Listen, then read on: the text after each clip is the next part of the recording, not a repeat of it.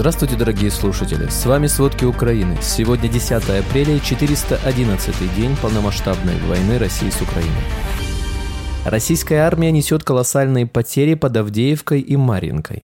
Украинские защитники с помощью артиллерии уничтожили редкую радиолокационную станцию россиян «Репяшек».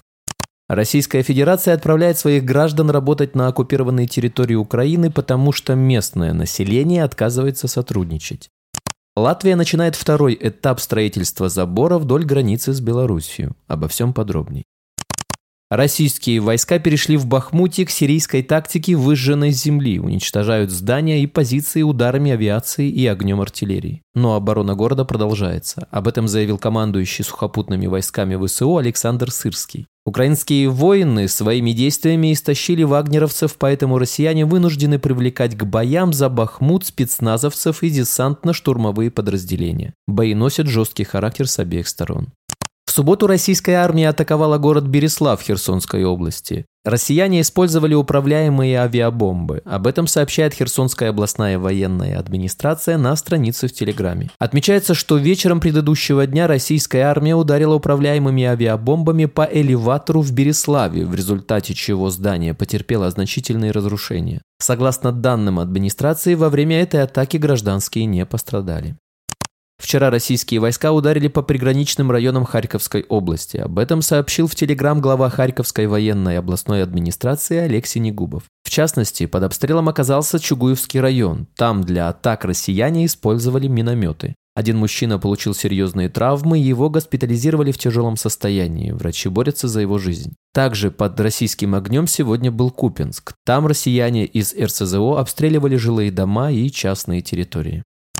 За время оккупации Крыма туда незаконно переехало приблизительно 800 тысяч граждан России. После освобождения полуострова они будут выдворены. Об этом в интервью РБК Украина сказала постоянный представитель президента Украины в Крыму Тамила Ташева. Что касается имущественных вопросов, то Украина не признает подписанные в Крыму соглашения, если они не были параллельно зафиксированы согласно украинскому законодательству.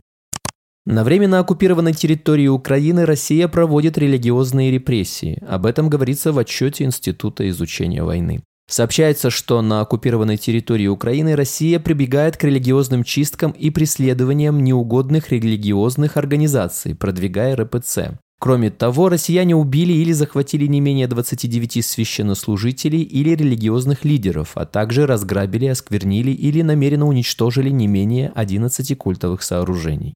Эксперты считают, что это не редкие случаи, а вероятно элемент целенаправленной кампании по систематическому искоренению нежелательных религиозных организаций в Украине и популяризации московского патриархата.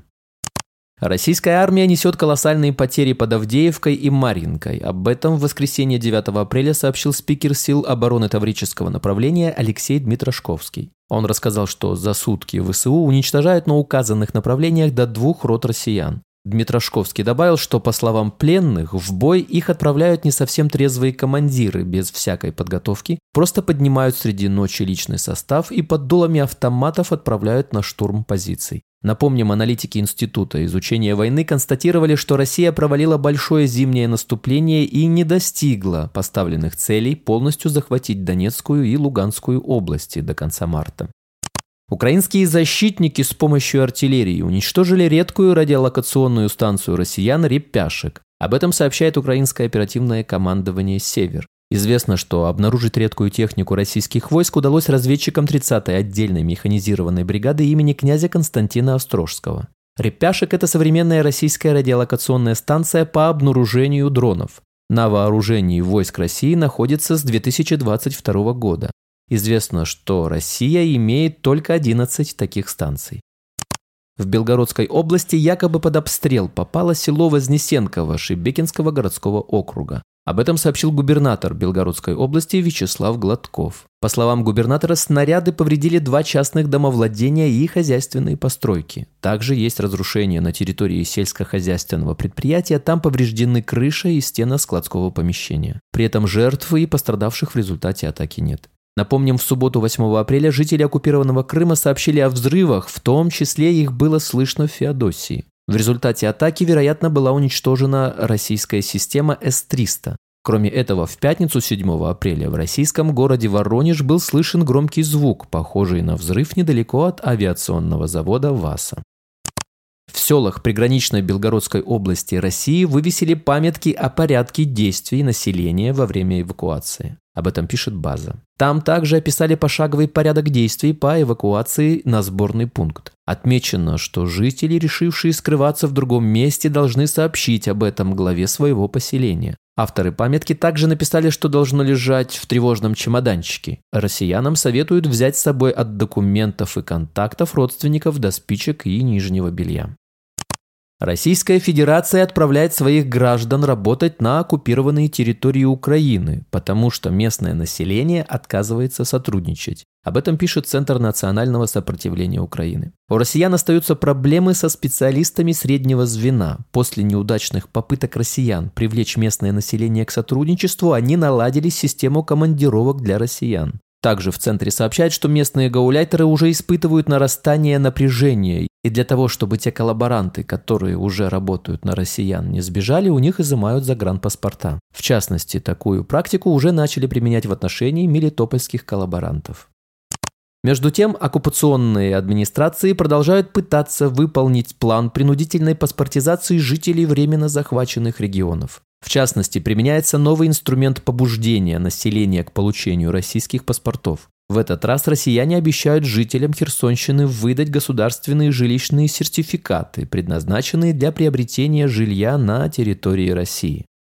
Латвия начинает второй этап строительства забора вдоль границы с Белоруссией протяженностью 63,9 километров. Известно, что на первом этапе Латвия построила 54 километра забора на границе с Белоруссией. На втором этапе страна начала строительство 60-километрового ограждения, которое планируется установить до конца 2024 года. В целом проект предполагает строительство забора на 173-километровой полосе латвийско-белорусской границы. Польша также продолжает укреплять границу с Российской Федерацией и Белоруссией. Сейчас планируется установка электронной системы слежения.